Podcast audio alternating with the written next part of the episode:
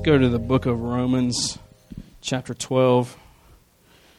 Last week, we talked about, we looked at Abraham. It was our church birthday. We looked at just some uh, occurrences in the life of Abraham where God uh, just called him to, to just trust him, basically, with some stuff. Uh, you know, pack up and pack up your family, everything you own, everything you know, everything that's familiar, and uh, journey to a place that I will show you. And part of that we talked about was basically like let go of, of exactly what you thought your life was going to look like, and just trust me with it. Um, so we looked at that. We looked at God promising that He and His wife would have a, a child, uh, even though they were super old. Uh, we looked at um, when God said, "Sacrifice your son," and Abraham trusted Him and went.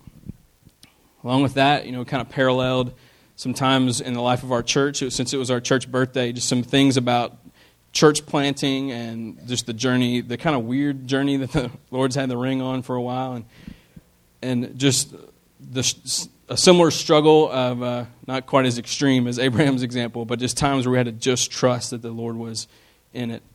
Um, we have Megan here tonight who moves to Haiti and just is following the Lord, just like I think that's what I'm supposed to do. Uh, we have a partnership with Nabeen and Matilda in Calcutta, where they are um, have started this rescue home for kids, for homeless kids living at the train station. Um, we have uh, in Mexico, just all kinds of things. I give you all kinds of examples of the Lord calling someone to do something and them just stepping out in faith.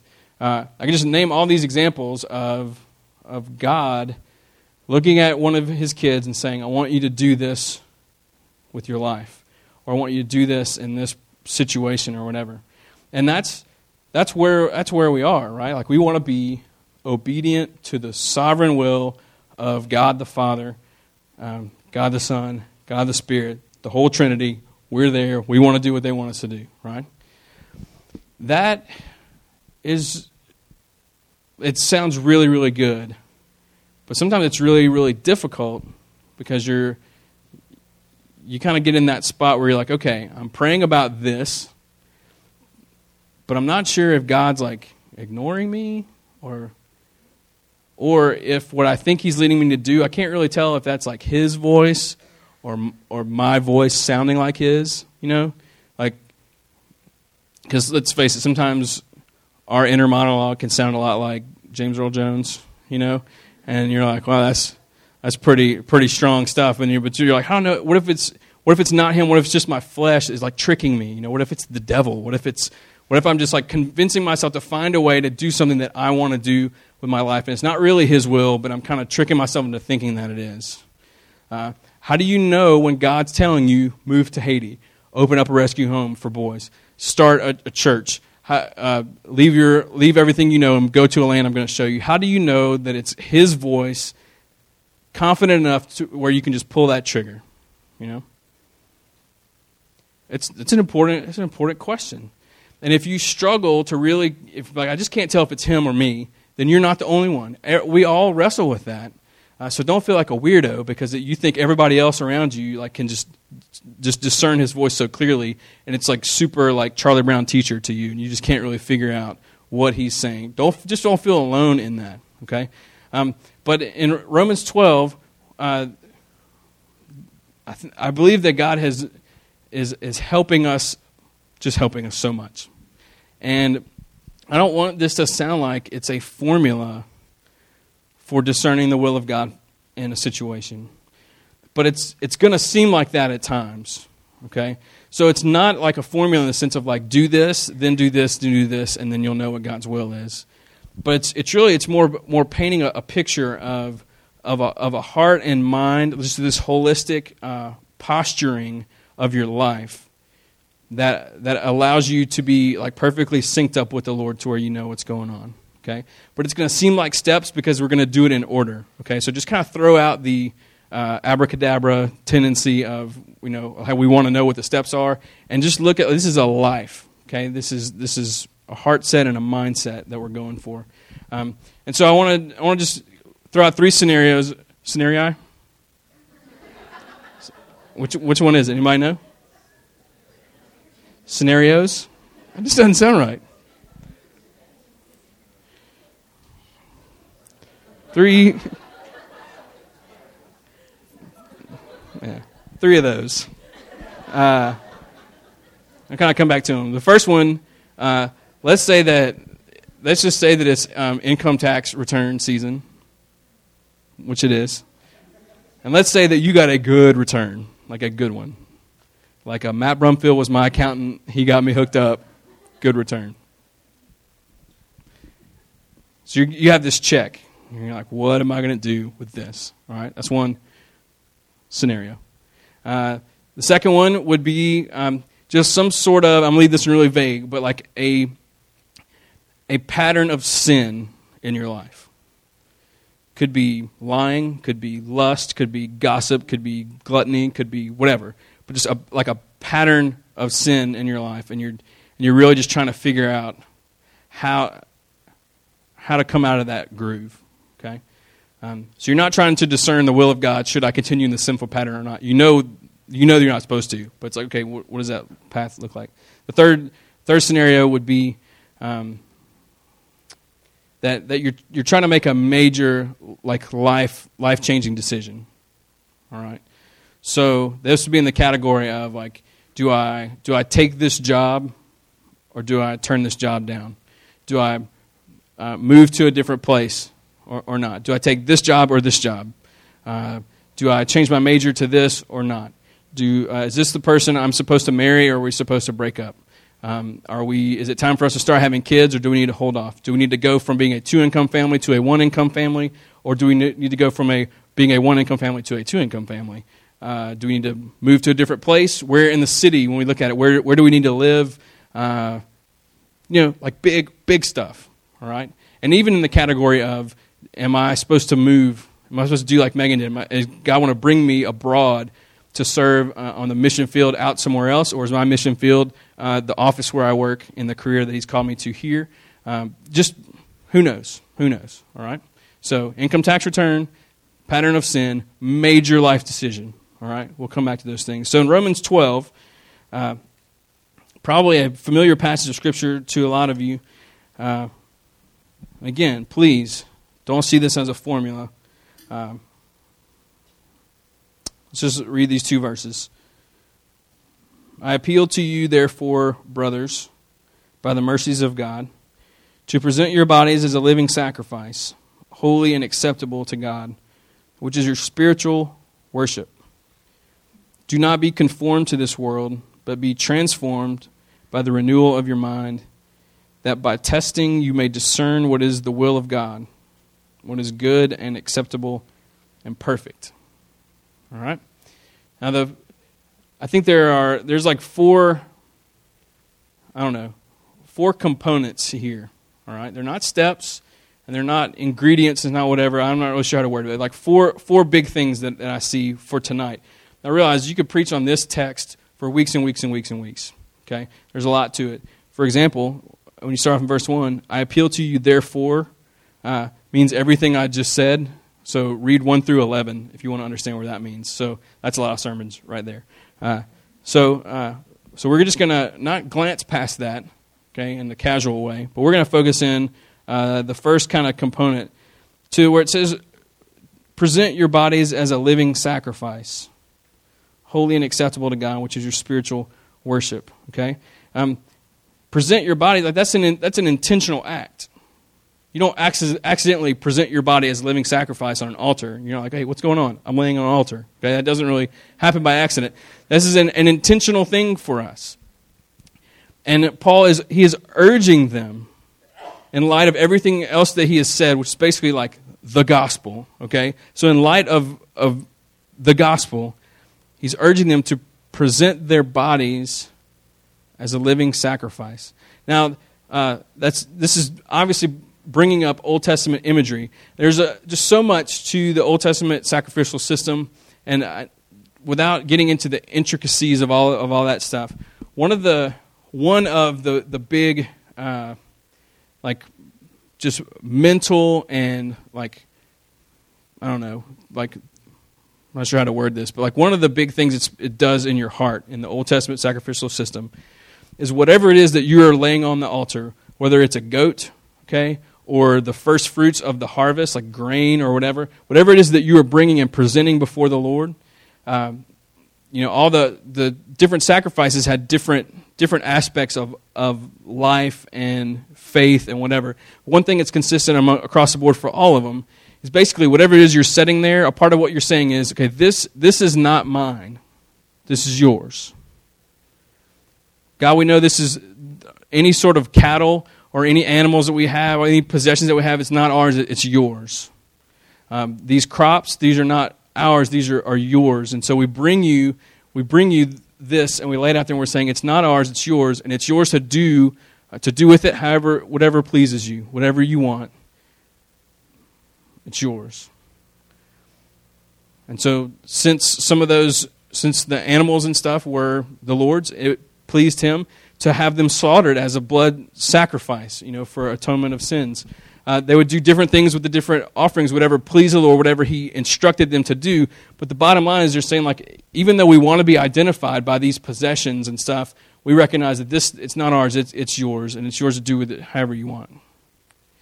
So when Paul says this, he says, Your body is the sacrifice. You present your body not a, you don't present a goat, you don't present grain, you present your body as a living sacrifice. You just literally just lay down on that altar. And it's not just a, a physical thing. In the original language, when it talks about your body, it, this is a holistic description here. So we're talking mind, we're talking our physical bodies, we're talking about our emotions, we're talking about our will, we're talking about everything about us is laying on this altar, fully alive and fully capable of crawling off of it, but we're intentionally presenting ourselves. We're saying, I'm, I'm here. And, and in the New Testament, it's supposed to flip that switch because now, basically, just like with the goat and just like with the grain, we're laying on the altar saying, My life is not mine, my life is yours. And you can do with it whatever you want. Paul's saying, in light of the gospel, lay your life down before the Lord and say, whatever, I'm yours. Do what you will. Now, we don't do that. I go back to saying this is not a formula. We don't do that in order to become holy and acceptable, like it says. Because in the Old Testament, you didn't bring like your worst goat, you brought the best, pure goat you had the best animal. There could be no impurity in it, no defect in it. You didn't bring the grain that had been sitting in the field for a while, and after everybody was like so sick of eating grain, or whatever you did with grain, uh, you're like, oh man, okay, now let's bring our sacrifice. Now we're all kind of getting tired of it. No, no, no. You bring the, the you bring the first bit. If you ever if you grew up in any any sort of agricultural home, or if you had grandparents who had gardens and stuff, like you wait and you wait and you wait and those like those first like butter beans that come off the vine nothing like them you bring the first fruit to the lord. You bring the best animal to the lord. It had to be holy and it had to be acceptable.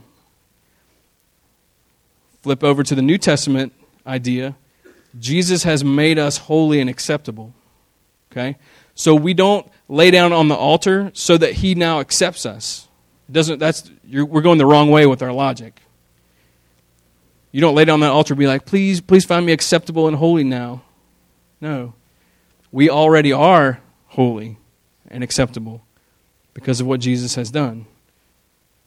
He lives inside of us. He doesn't dwell in, uh, in, in anything that is unholy. He has removed our heart of stone, giving us, giving us a heart of flesh. We have a new name. We have a new identity. Everything about us is pure, acceptable, and holy. And so, because of who we are, we lay down on the altar, not the other way around. This is, this is an identity out issue, not the other way around. So, a lot of times in churches, you know, the, the approach is let's just change our behavior. Let's just do these, do this, this, this, and then God will be happy with you and He'll bless you and whatever. And it doesn't work that way. It works the other way. So it's not saying that there are no works involved.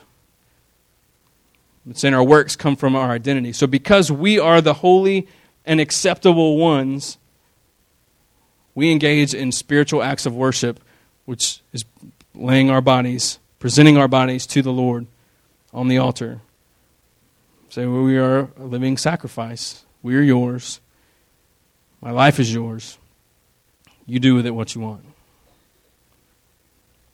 That's a tough thing.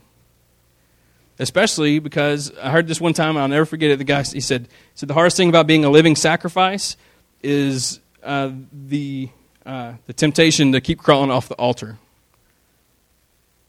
And that's it's so exhausting, isn't it? Because you, you come, I don't know, you go to like like a church service or a Bible study or a powerful time with the Lord, or you go to a conference, you go to just something, you're like so fired up and you're just like laying on that altar, you know, you're just like, oh, I'm all the Lord's, I'm all the Lord's. And then you get back home, you're like, man, my back kind of hurts laying on this altar. It's not very comfortable.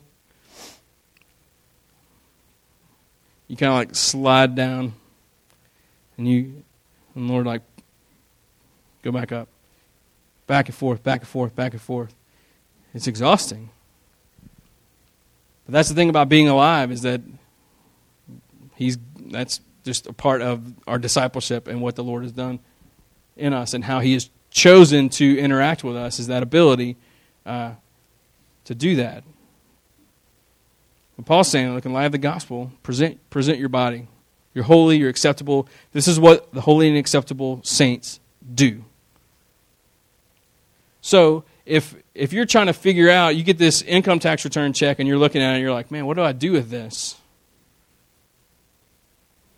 Well, ask yourself that laying on an altar. So you're laying there and you're like, man, you start to realize like this money is not mine, this money is the Lord's. Because it's part of my life. He's entrusted this to me, but it's really his. And so since my life is not my own, my life is his, and he can do with it what he wants. This money is his, and he can do with it what he wants. It's not mine. With the pattern of sin that you're in the, the second scenario, the pattern of sin that you're in, you're laying there on that, that altar, uh, you start to realize like how self-centered that sinful pattern is. And that by engaging that sinful pattern, you're, just, you're crawling off that altar all the time. You're saying no to what God's laying out here in the scriptures. when it comes to a major life decision, you realize as you lay as you lay it there on that altar, like man, it's really not as as life or death as this decision seems. I mean, God has a will, but my life is His, and so since since I'm His, why why would He be a, bit, a bad steward of what is His? He would never be a bad steward of what is His. So whatever He wants me to do, it's going to be good, and He's going to equip me to do it and empower me to do it. And I just have to trust Him, and so um, it's really going to be okay. And even though this is an important decision to make and there's a lot riding on it, uh, I'm good because I'm His. It's His life anyway. And so, just that first, that part of that verse, if we take that literally, we're that's a game changer, you know. So, so then you go to verse two. Do not be conformed to this world, but be transformed by the renewal of your mind. Okay, so that the second kind of component would be the renewal of the mind. There, uh, the the pattern there are patterns that, of thinking that exist in the world, based on the flesh, based on like this thing called the world, which is kind of how everything works together. Uh, and then there's like the devil, you know. But there's this pattern of thinking, and really that whole pattern of thinking comes down to like just comes down to self all the time. So if you want to reduce the way the world works, the world just comes down to like what's best for me. How can I be rich and successful and happy and blah blah blah. How how can I be number one, basically? so this second component is is saying, okay, that's the pattern of the world. You need to be renewed in the way that you think. The way that you think will transform your life. So, uh, you know, a lot of times we, like I said earlier, we go right to behavior, but behavior comes from how we think. Um, emotional stuff comes from how we think. And so the, the, problem, the problem really comes down to like wrong thought patterns. So this part of this verse is really just saying you, we need the Spirit of God to teach us the right way to think. So don't conform to those patterns of thinking. Let the Holy Spirit teach you how to think like the king and the kingdom. That's it. Just that simple. And as, as that's happening, as we're being renewed in how we think, our lives are transformed because from, from Holy Spirit thinking comes behavior like a saint, it comes emotional wellness like a saint, and it comes all from all this other stuff. So, as you have presented your body as a living sacrifice, and you're in that mindset of it's not my life, it's your life to do with whatever you want, you're also saying, Spirit, will you teach me how to think? I know how the world thinks about this situation. I know how the world thinks about this income tax check. I know how the world thinks about this sinful pattern. I know what the world thinks I should do in this big decision I have to make. I, I understand all that, but I don't want to conform to that. I want to, I want to know how the king thinks. I want to know how the, the, what the kingdom looks like in this. And so, how is the mind renewed? Well, I mean, it's not all steps again, but here's some pretty important components. One, you got to ask Him.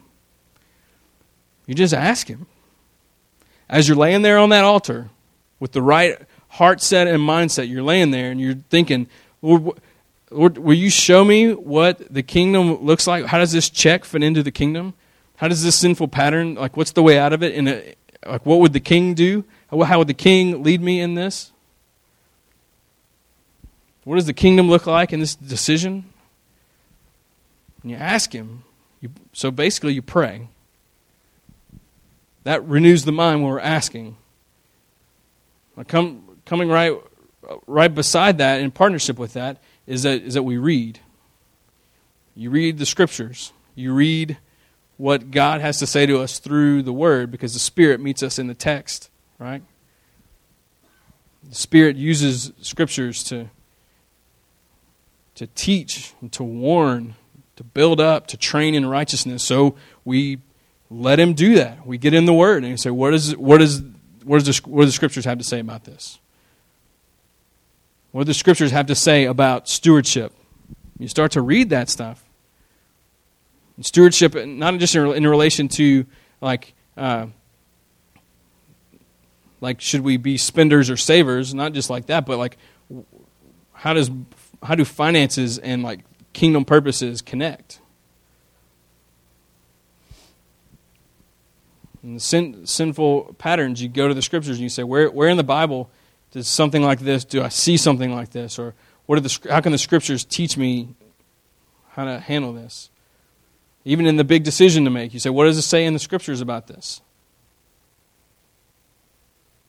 You seek that out. So we ask Him in prayer, we read the scriptures, um, and the third thing, really, is you just listen. You listen to what he's saying. You say, Well, I asked him, and I didn't hear anything. Well, how many times you ask? Once. Okay, well, guess what? Ask, try twice. Double your efforts and see what happens, you know? Or we ask him and we read in the scriptures and we listen. And we're, if, if, our, if our deal is, is we're asking the Spirit, like, will you renew my mind? Will you transform my life through the renewal of my mind and help me to break free from the patterns of the world around me? And I just I want to know what what you think, what you would do, what your scriptures say. That's what I want to know. If you're saying that and you're laying on that altar and you're really saying it's, it's not my life, I just want to see what you have to do. Um, that those two components together, that's some rock solid stuff. And I believe that that that kind of heart set and mindset, um, and that's game changing, right? Game changing. So, um,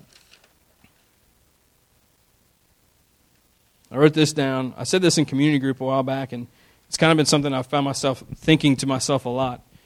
Is okay in this situation, am I uh, am I thinking like a saved person or a lost person? Am I looking at this income tax check like a saved person or a lost person? You know, am I looking at the sin pattern like a saved person or a lost person? Am I making this decision based on a pattern of the world or, or the pattern of the kingdom? That, I don't know, that's been really good for me. So Do that, that what you will. So let's say that the, those things have, have, have been happening. Look at the, the, the thought flow of the text. Do not, verse 2, do not be conformed to this world, but be transformed by the renewal of your mind, that by testing you may discern what is the will of God, what's good and acceptable and perfect. Okay? That by testing, okay? Now what does that what does that look like? All right? So you're you're on the altar. My life is yours. It's not mine. Do with it what you want. You're asking him to show you through prayer, through the scriptures, and you're listening, saying, How do I think about this? Renew my mind how I think.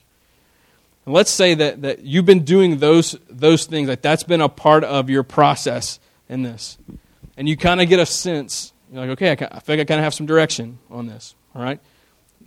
So you, you have a sense of what you think he wants you to do with that money, or eh, about getting out of that sin, sinful pattern, or in the decision that you're trying to make, whatever that is. You kind of are like, okay, I think that I think this might be what he's telling me. All right? Then you test it.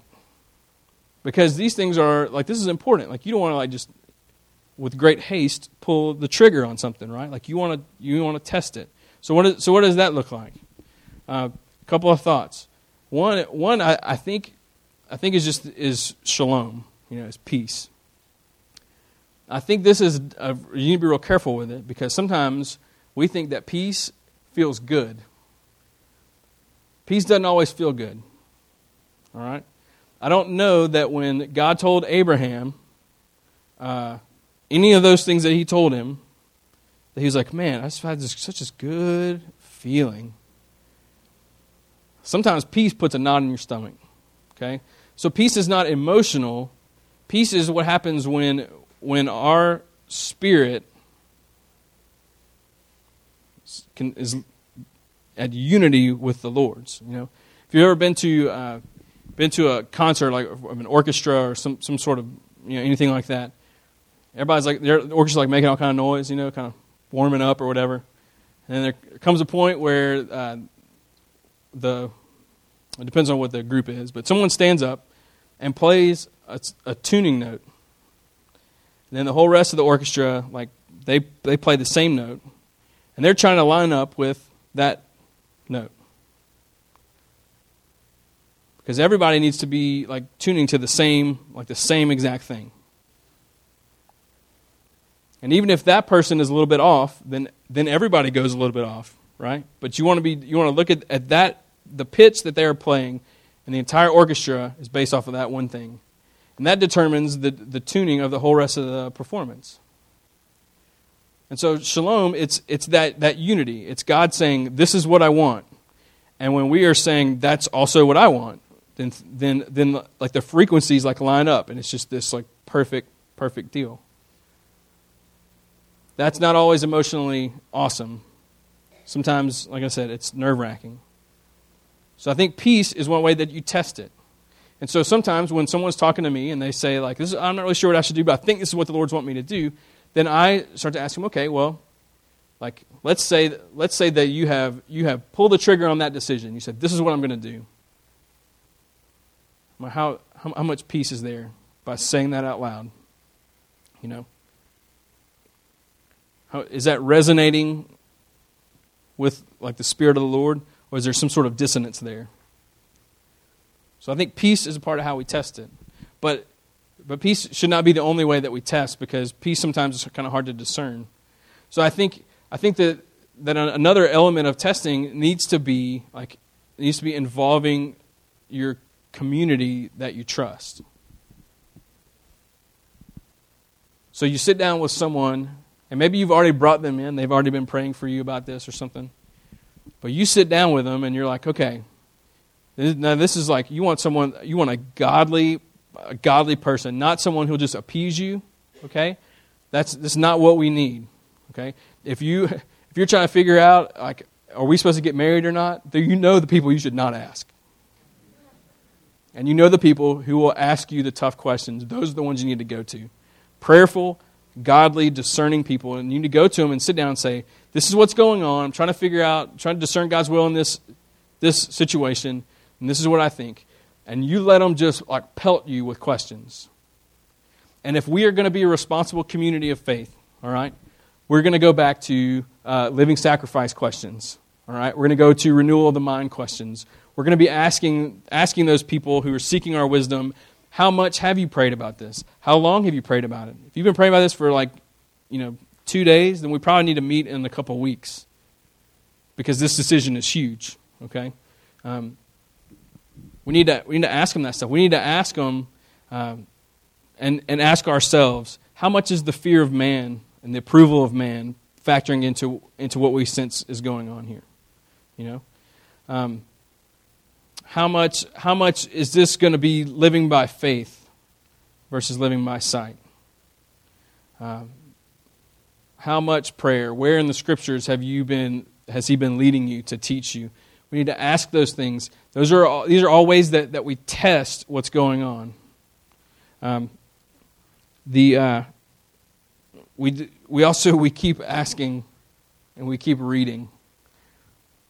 And I think our reading goes from specific stuff to just being like, okay, this is what I feel like, this is what I sense the Lord's leading me to do. Is this consistent with who God is? Is this consistent with the gospel? Is this consistent with identity? Is this, is this me living by faith?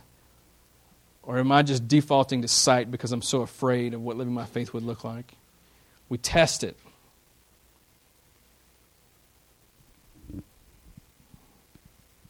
And then, as we let the Spirit process through all those things, there comes a point where we will be able to discern the will of God. There will. There's a time where you're like, okay, this, this is it. And, and it's time to make that decision.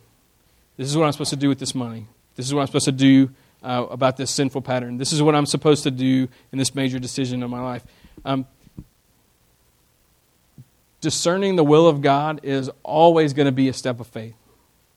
So even though we have tremendous confidence, okay, by the time we, we really process this well with the Lord, uh, don't think that there will be no faith required in it. It's always going to be a step of faith. And I, to me, I look at this and I've studied through this this week, and it makes a lot of sense, doesn't it? If you're presenting your body as a living sacrifice and you've been seeking Him and asking Him to renew your mind, teach you how to think, you have tested what you have sensed he's doing. You've sought wisdom uh, from your community, like he tells us to do. You've sought him first. You've done all these things. Of course, you would be able to come down and say, This is what God wants me to do. And then you just got to do it. You live by faith, not by sight. And so Abraham, he packed up and went. You know? Megan Boudreau packed up and moved. The Bean and Matilda, Opened up Hope of Life. A bunch of college, college students in January of 2000 said, We're going to plant a church. And all around this room, there's examples of people who said, This is what God wants us to do, and we're going to do that. We're going to trust Him. We haven't made these decisions flippantly. We've sought the Lord, and in His goodness, He has led us. You know, sometimes you don't you don't have weeks to make decisions. Sometimes you, you gotta you gotta know right now what is God's will in this situation. And something I've learned in, in ministry is that every time I check my email, there's no telling what's going to pop up. When that phone rings, it could be anything. The last couple of weeks, there have been some doozies. And I haven't had time to be like, well, I need to, like, let me go do the living, let me go living sacrifice and renew the mind and test it. Give me a couple of days to figure out how to handle this suicide threat. I don't say that flippantly. I'm like, seriously. Give me a couple of days. I'll get back to you, figure out how to do this. Some decisions, Lord grants us a lot of time to process it and all that, and we need to be faithful with that. There are times when you got to know right now. And so, really, if you want to know the, the will of God, come down to one word, it would be abide. We have to be abiding. When we are abiding, it's, it's there. Because when you're abiding, you're, you're already presented as a living sacrifice. Your mind is already being renewed, and you're constantly testing the th- these things. And so, when it comes along, if that's where you are, if that's if these verses are just a picture of your life, of what your heart set, your mindset looks like, then um, when a situation comes, you have to make a decision. You're also able to discern. Okay, is this a three week decision or is this a three second decision? And so, the importance of walking faithfully with Jesus. if we really want to care for those around us and be ready to go. Okay, we, we can't we can't get revved up and crawl on that altar all the time. We we have to just set up camp there, which is what abide actually means. So if we abide in Christ, living sacrifice on the altar, and that's where we just never never move away from it, then we're we're ready, whether it's a three second decision or a three week decision. All this really comes down to do do you and I do we believe what Psalm 23 says that he will lead us down paths of righteousness for his name's sake or not? Do you believe that he loves you and has a, a will and a plan for your life? Do you believe that he is good and does good? And if so, we should we should just bring everything to him. We should just always be in that place where we want to know, what do you want me to do? What do you want me to do? And so I hope that in in trying to figure out is this his voice or my voice that maybe maybe this text and the spirit will use this text and everything to help a little bit. So uh, yeah let's pray. Lord, we know that you uh, you haven't given up on us and that you are our shepherd. So we uh, we will have no needs no wants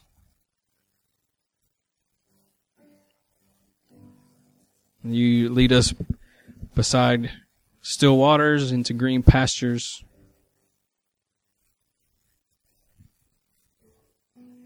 You restore us. You protect us with your faithfulness and your strength. You pursue us with goodness and mercy. You meet our every need and you will do so until the day we go to be with you. And so I pray that you would encourage those tonight who are struggling, frustrated, just trying to be faithful and obedient to you, that you just encourage them to not give up.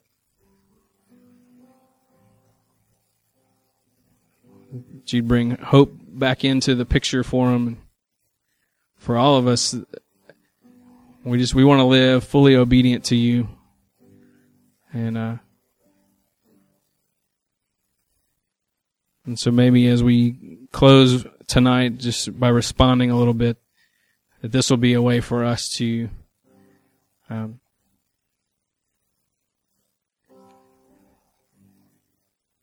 yeah, to make sure that we are presenting our bodies to you as living sacrifices. That that's really what we believe, what we want, and that we're trusting you with every step. So as we sing, I pray these will be more than songs, but but prayers, expressions of trust and faith um, in you and who you are.